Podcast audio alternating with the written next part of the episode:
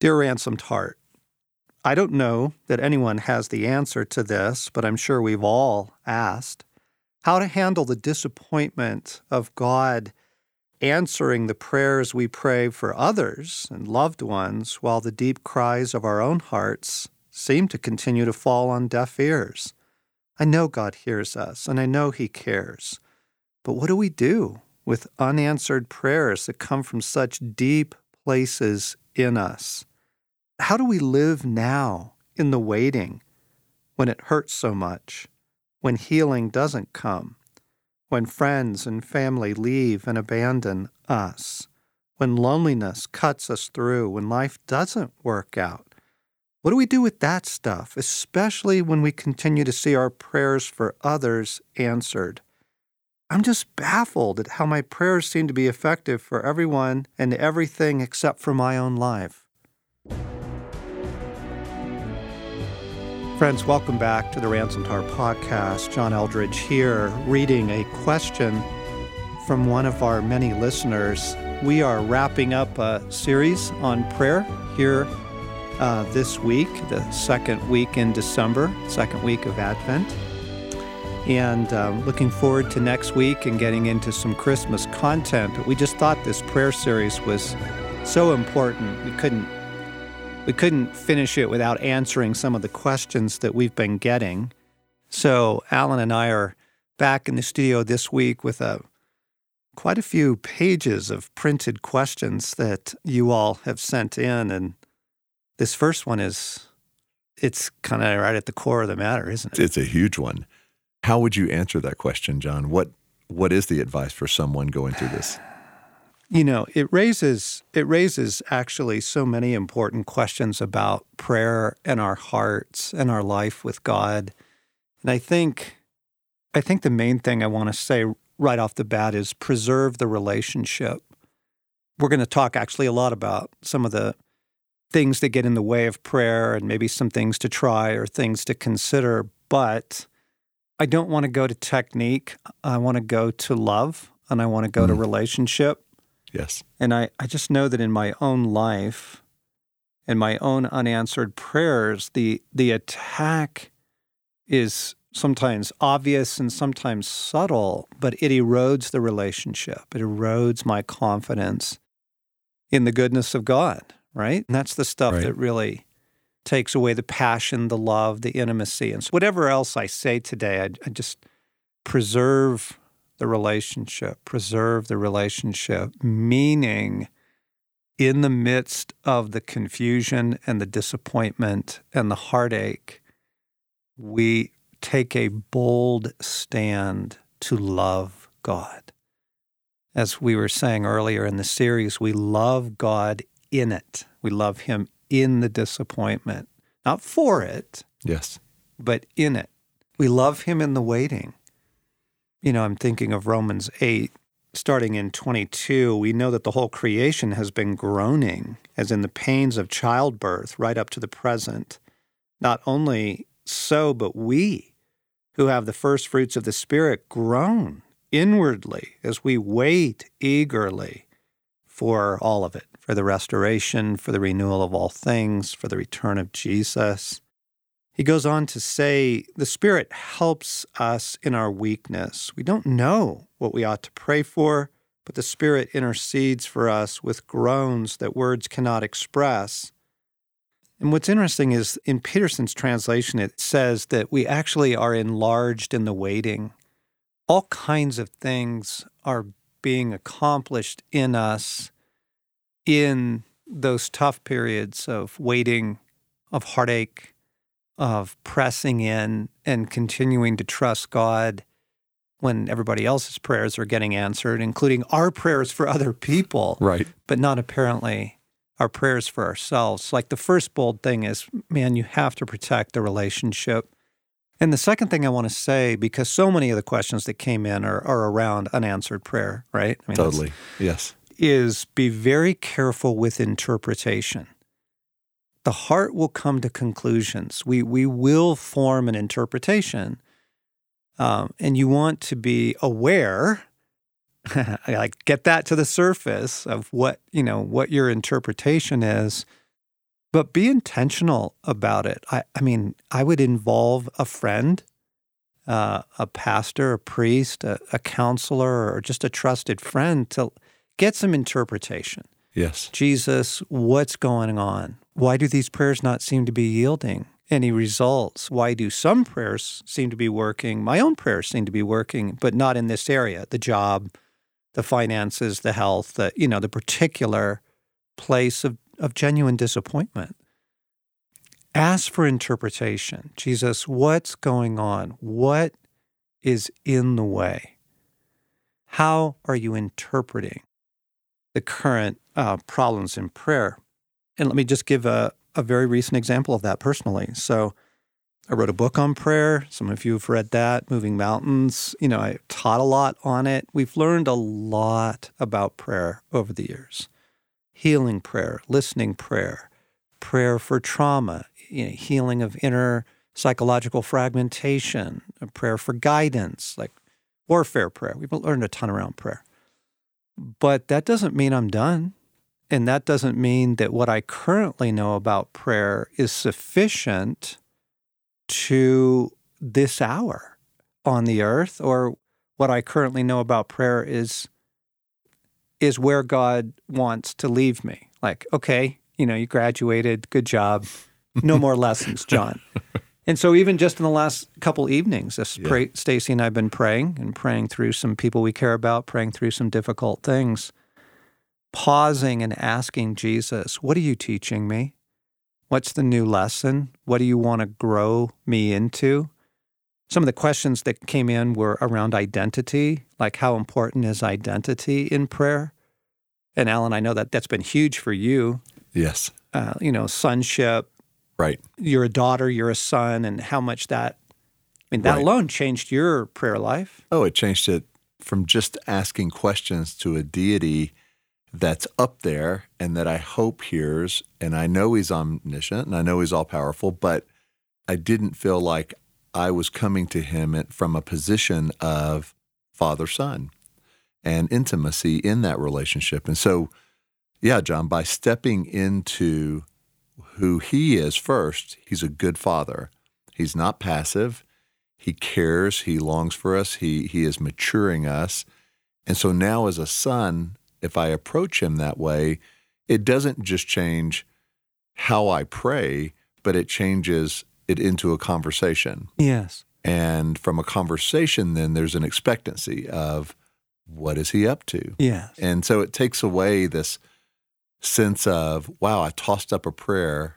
I hope he heard. Yes. I hope something happens. Into no, it's it's a father or son, father daughter for the women out there.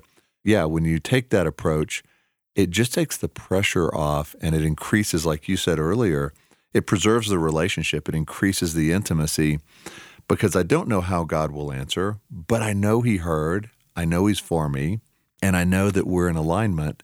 So from that point, I can rest and be expectant for what yes. happens. Yeah, that's good, Alan. So what you're illustrating is what happened in your life was the shift to intimacy and the coming into the realization you are a son. Right. You're not an orphan, you're not a beggar, you're not, you know, pounding on the doors of heaven hoping that someone will pay attention.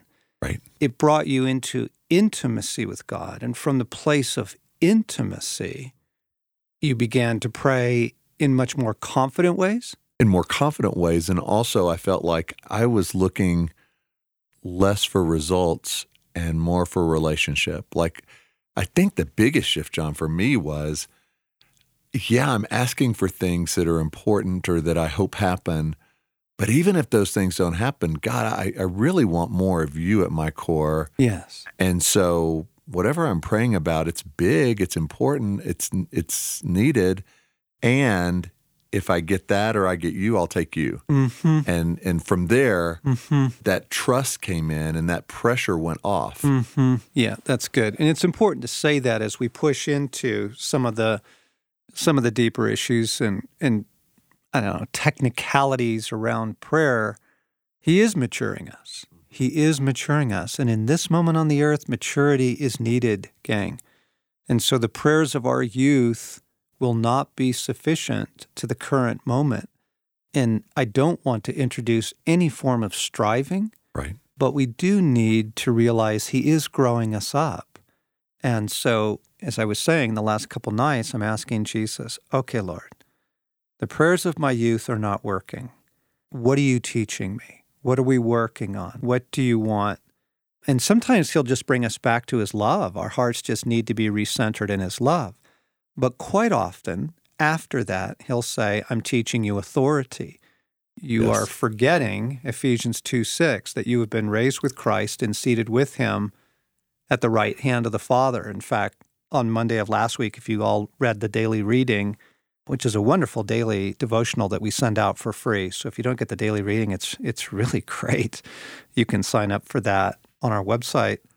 The daily reading was about authority. Mm-hmm. And it was about look, you know, one day you are going to be entrusted with kingdoms. You are going to join God in running the universe. Really, actually. Like you don't go to heaven and do nothing. Your your eternal Right. life is one of incredible influence. And so how does he teach us to reign? Well, by putting us in situations where we have to grow up and learn how to exercise the authority of Christ, for example, how to use that.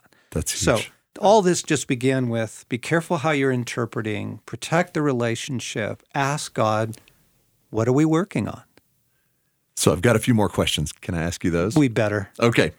This is one where the person says it's probably semantics since the Trinity is three in one, but she's asking or he's asking, Am I supposed to be talking to God when I pray or Jesus or the Holy Spirit?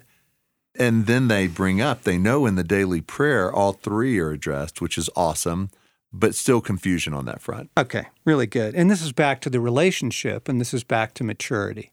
I think most people begin with God, right? Or maybe they were taught the Lord's Prayer, Our Father, mm-hmm. right? But as we mature in our Christian faith, we come to know and have a relationship with each of the members of the Trinity God is Father, Jesus, Holy Spirit. And that is a beautiful, beautiful thing to consider, friends, to open up, huh, what is my relationship with the Holy Spirit? What is my relationship with Jesus or with my Father? And what I want to point out is you probably gravitate toward one. You're probably more comfortable relating to either Holy Spirit or you're more comfortable relating to Jesus or to our Father. And so to open up, God's maturing us to open up, well, what about the others? And how are they relating to me? Well, I think open up some really good things in your life. So for me, you know, Stace and I came to Christ in the Jesus movement of the late 60s and 70s. And it was Jesus, right? And I love Jesus. And I, for me, he's where I go to first in prayer. I begin my prayers, Jesus.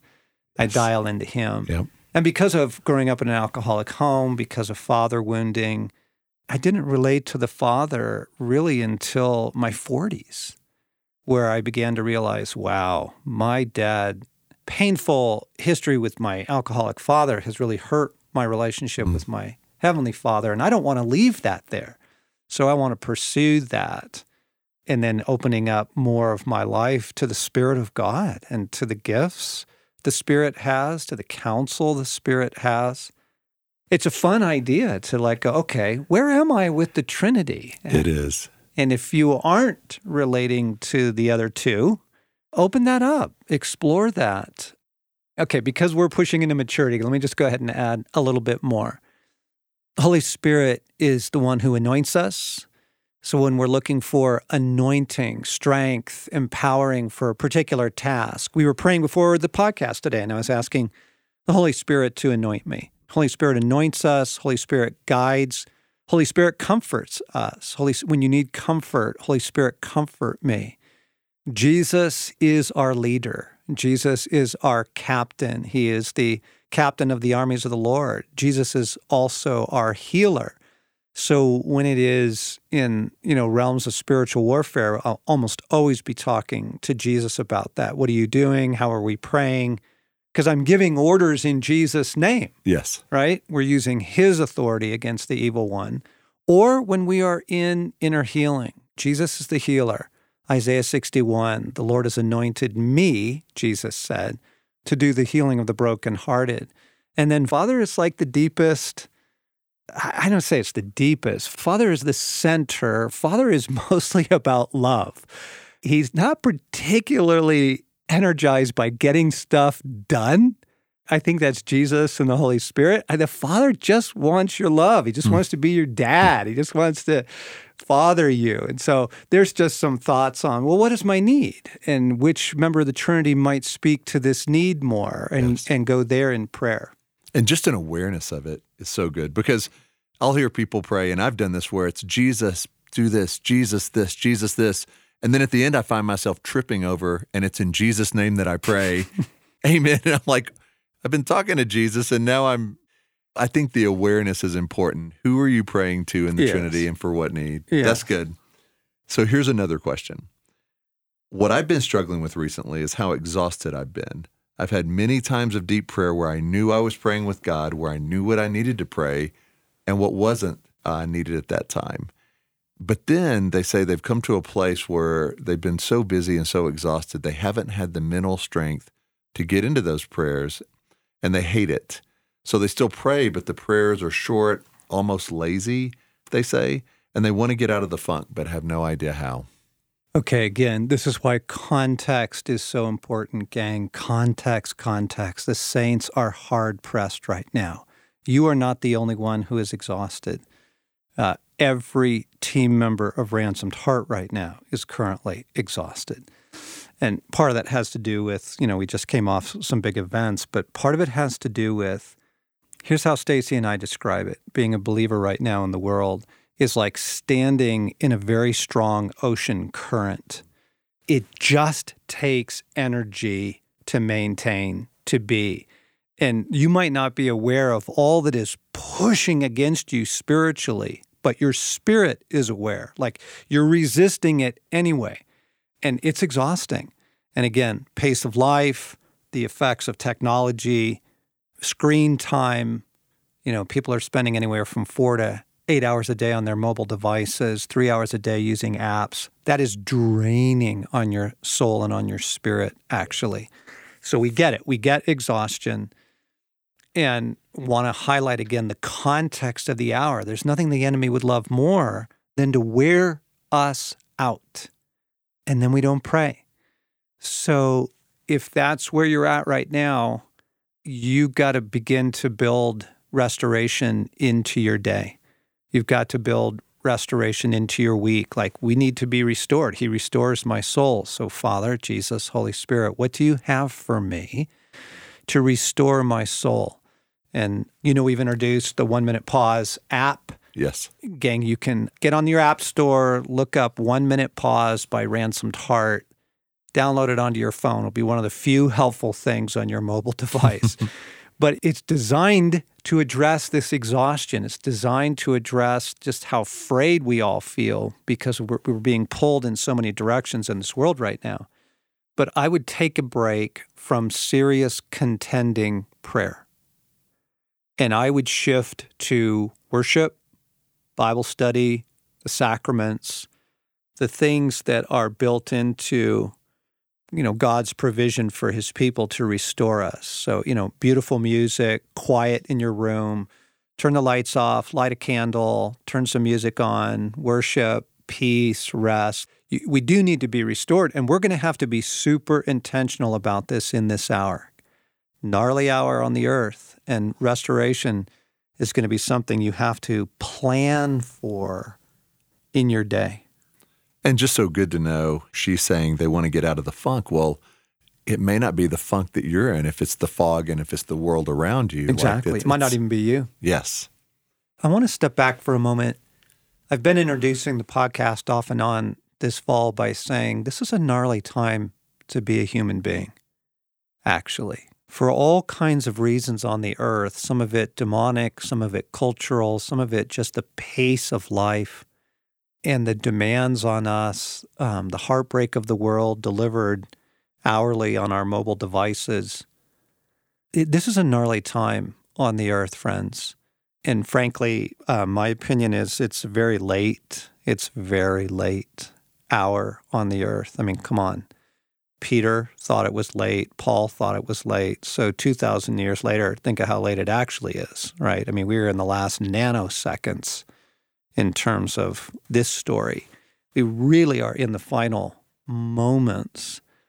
And Jesus, echoing Daniel and other prophets, also Peter, that the last hours are very, very difficult hours. We are hard pressed. We are very hard pressed. And so all of our conversation about prayer right now has got to keep that in mind because I think that what did the most damage to my prayer life early on as a Christian and what really allowed in harm into my relationship with God, not not overt, but it was that subtle erosion stuff, was I was operating from the belief that God is a good and loving God, that He cares deeply about me, and therefore what I need to do is pray and love and believe, and that'll do it.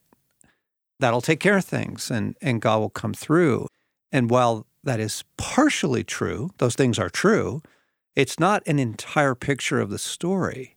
We live in a time where the collision of the kingdom of God and the kingdom of darkness is absolutely blowing up on the earth. And, you know, when you have 2 million children trafficked into the sex trade every year, I mean, you are living in a very gnarly moment. There are actually more human beings living in slavery on the earth currently than in any other moment in human history. Like more than Rome, more than the American colonies, more, I mean, like, holy cow. And so we must be mature that was the rest of my introduction. We live in a gnarly time. It's a very difficult time to be a human being, very difficult time to walk intimately with God. And God cares about your humanity. Maturity is not an option. And so, as we press into difficulties in prayer, questions around prayer, we just have to have the larger context in mind. You know, Stace and I have been in this huge battle for our sleep. And I know many, many, many believers have been. And you can kind of get in that place of, come on, God, like we're doing everything. We're worshiping at night and we've cleansed our home and we've done all the stuff. And where are you? Come on, come through. And you just step back for a moment and go, hang on, this is a this is a very gnarly moment on the earth. And if, if you really believed that you lived in Normandy or you know in the Ia Drang Valley in Vietnam at the height of the conflict, like if you really believe that you lived currently in spiritual Afghanistan, you actually wouldn't be asking those questions. You would understand, oh, it's gnarly.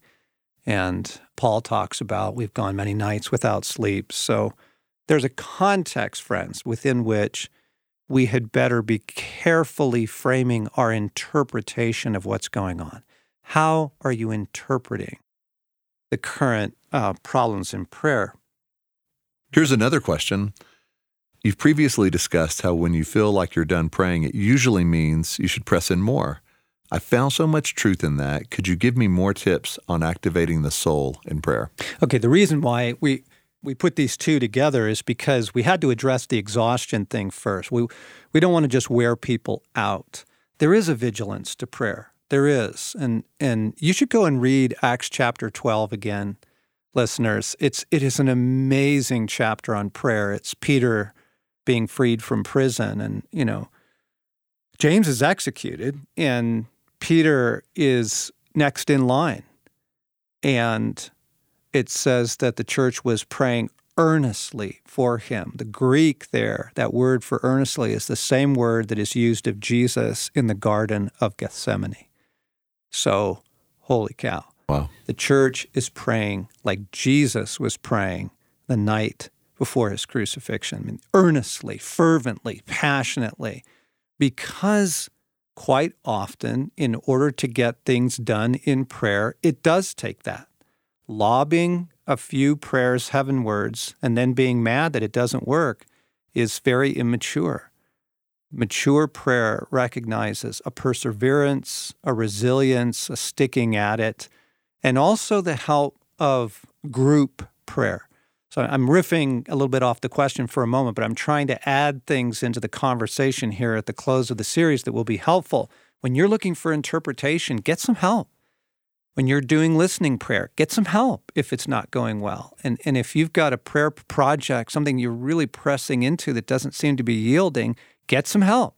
Right? It was it was the whole church was gathered to pray for Peter and that broke him out of prison. I don't think it would have happened if it was one person. That's just not how the situation works right now. And so they're asking, yeah, I get tired and I, and I want to give up. Switch to love. What I mean is, right there in the moment, in your prayers, switch to Jesus, I love you.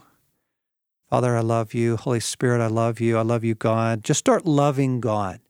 Shift the focus for a little bit because loving God opens the soul up to the presence of God and it allows you to be saturated again. We, we actually want to be praying out of the fullness of God in us, not our weariness. And so if I'm if I'm weary, if I'm coming in, my first thing, and this is back to intimacy and back to relationship, my first thing is I don't jump first into prayer.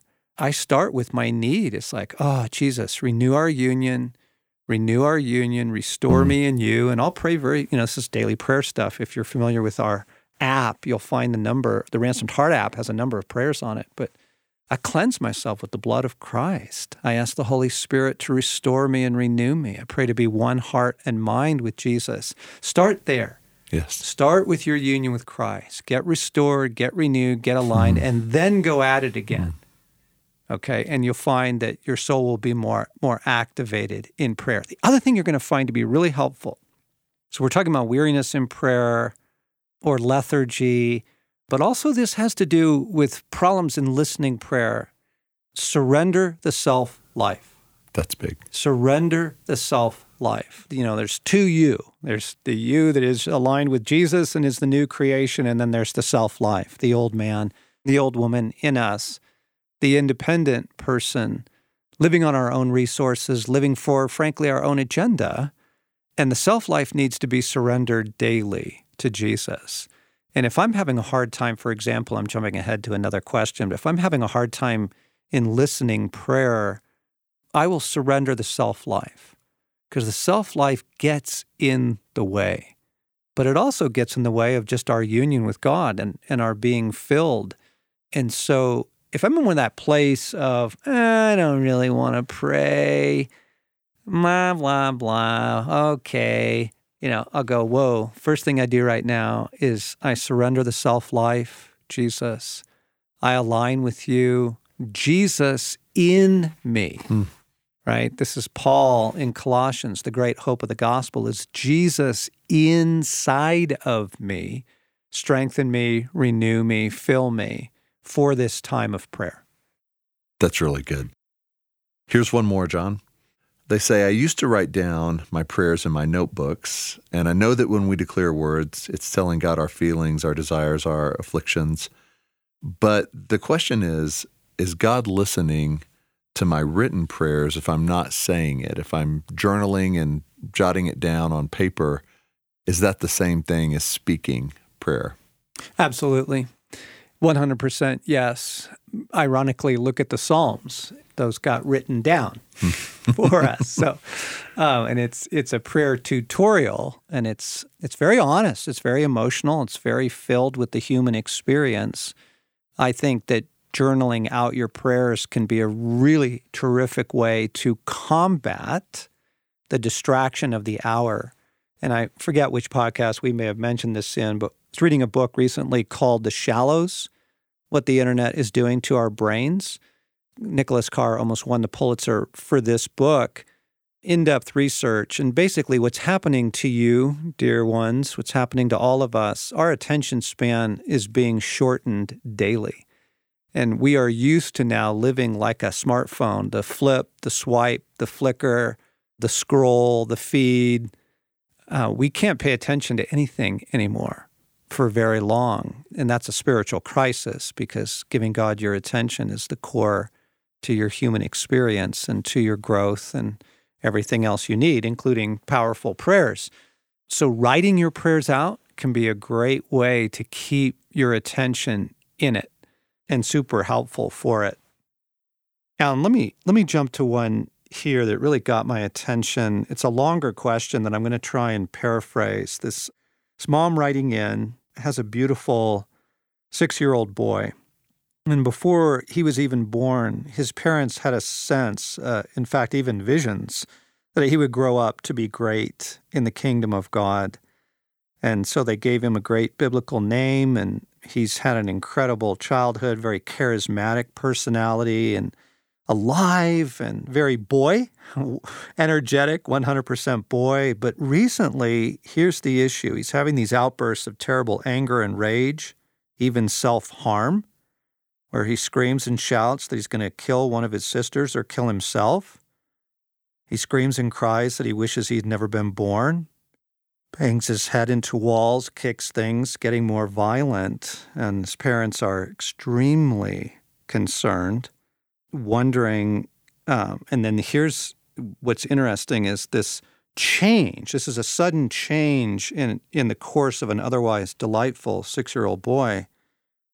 Uh, she's asking, could it possibly be related to the hatred that is rampaging in the earth that you've been talking about for a while in the monthly letters and also addressed on the most recent podcast? And this is why I started with context and the hour on the earth, and you know that we've been talking about death and hatred in particular. The hatred piece is really awful, gang. And um, yes, yes, I, I, I would I would say without being with him, without sitting with you, without praying together, I would say, yeah, I bet, I bet it is.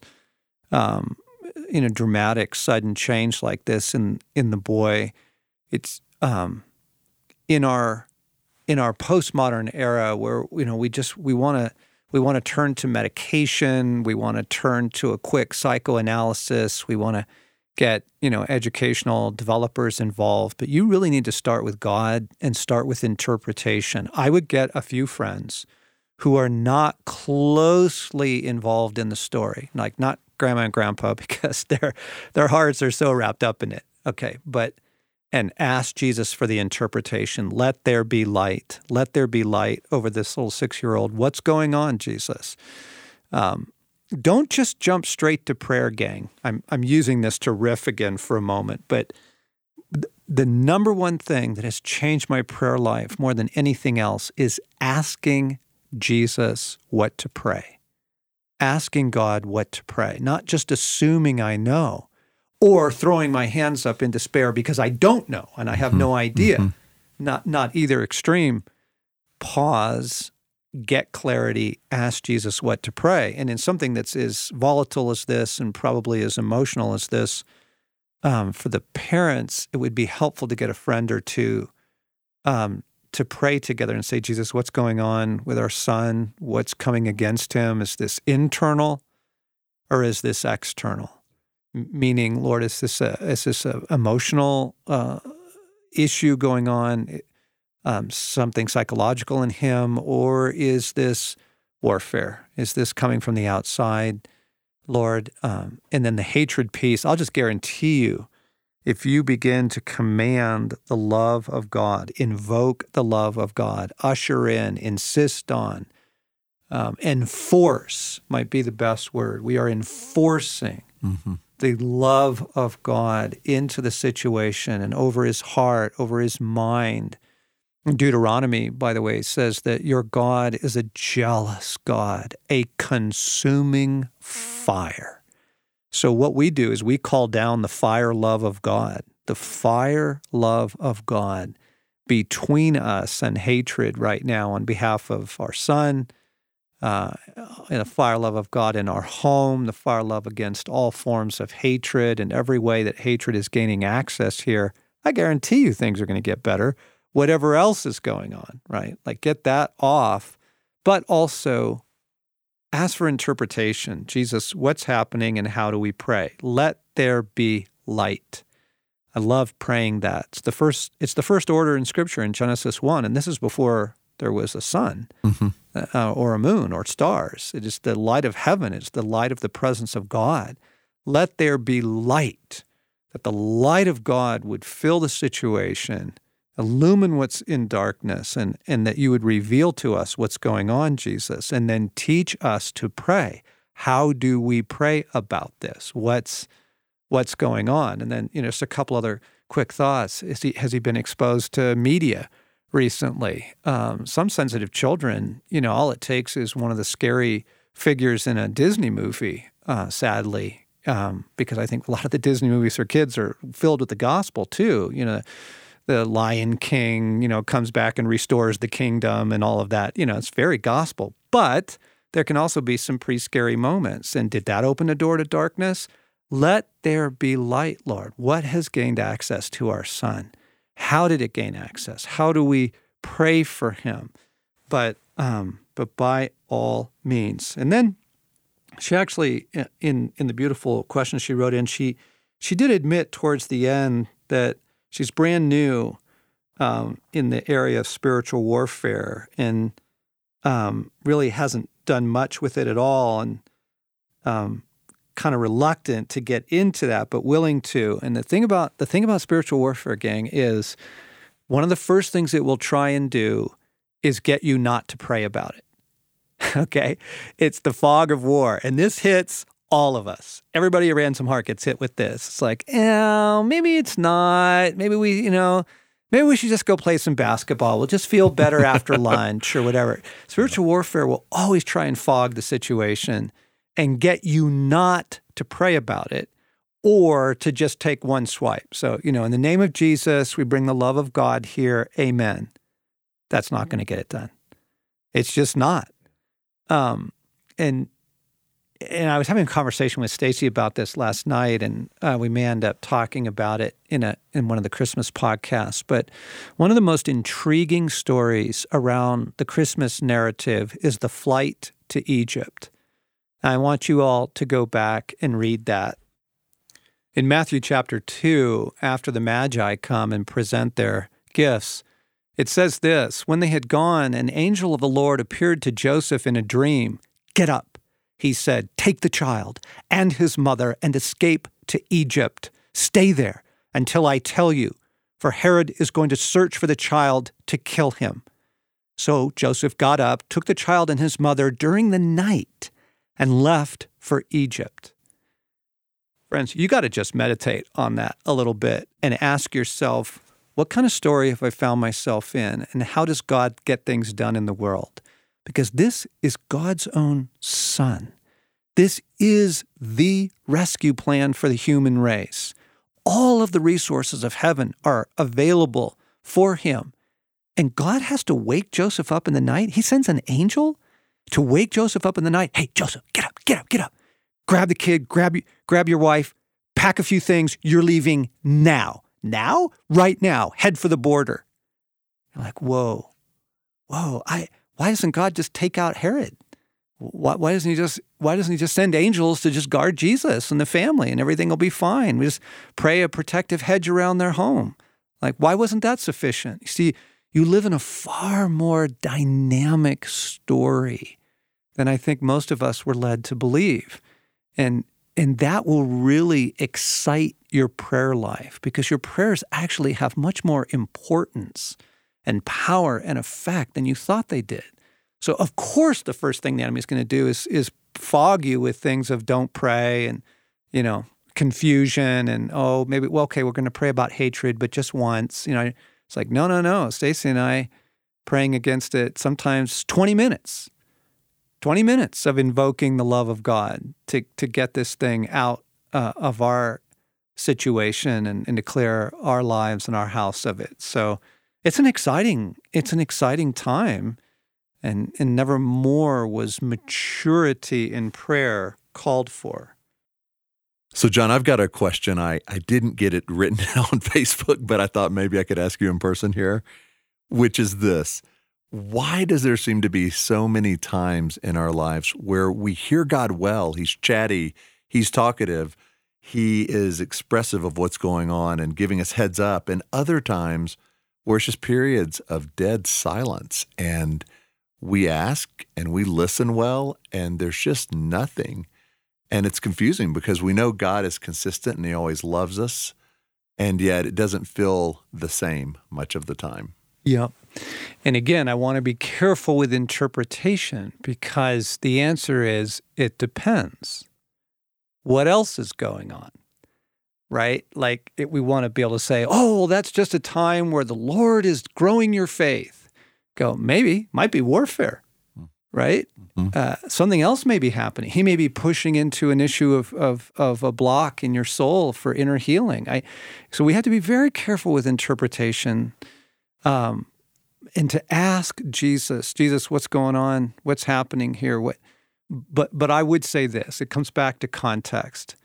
Um, there is no question that God is wanting mature faith.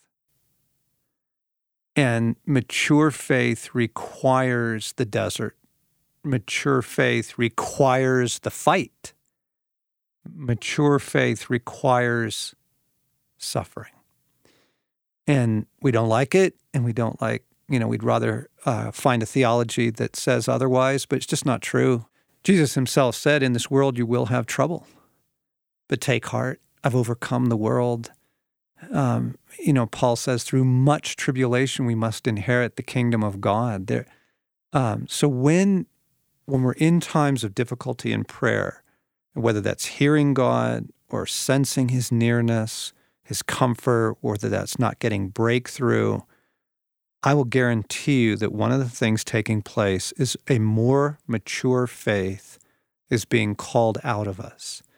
And we want to respond by saying, Come hell or high water, I trust you. Whatever happens, I love you. It's the Shadrach, Meshach, and Abednego answer. Our God is able to deliver us from this fiery furnace, but if not, we will not bow to you, evil one. Like it's that but if not attitude. I'm going to keep praying. I'm going to keep asking. I'm going to keep seeking.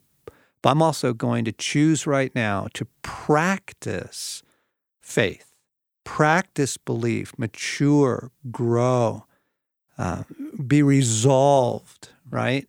Mm-hmm. And therefore, my beloved brethren, Paul says, be ye steadfast, immovable, that, that kind of immovability is formed not when things are great, it's formed when we have to really stand fast, right? And those are good words. Thank you. Now, I know, gang. I know. I know. This was like 45 minutes and we barely got six questions in or whatever. And there's so many more. I know. So, Alan, you were reminding me um, we have a podcast on spiritual warfare. We have a series. Right that we did earlier this year that is super helpful. So you can find that in in 2019. Yeah, exactly. And we did a series on hearing from God from your book Walking with God. And so for people asking more about how to have conversational intimacy with God, rich rich content on a podcast series we did earlier this year as well. And then if you haven't read Moving Mountains and you've got questions on prayer, start there. It's it's a it's a phenomenal book on different types of prayers and ways to pray to God. But probably most importantly, the first part of the book does set up our situation and, and it it clarifies who we are in Christ and the authority that we do have, uh, our situation and the resources at our disposal. Like it it'll open up more of an understanding of how prayer works in the world and what you are calling on when you are praying because prayer is so much more than asking God to do something and then waiting to see whether He does it. Prayer is entering into a partnership with God, which is one of the most thrilling human enterprises on earth. So, um, hope this has been helpful, friends. Recognize the vast inadequacy of it all. Father, Jesus, Holy Spirit, come into our questions. Holy Spirit, you are called the Spirit of truth. Jesus said, When the Spirit of truth comes, he will remind you of everything I have said to you, and he will guide you into all truth. Holy Spirit, guide us all in our current need. Amen.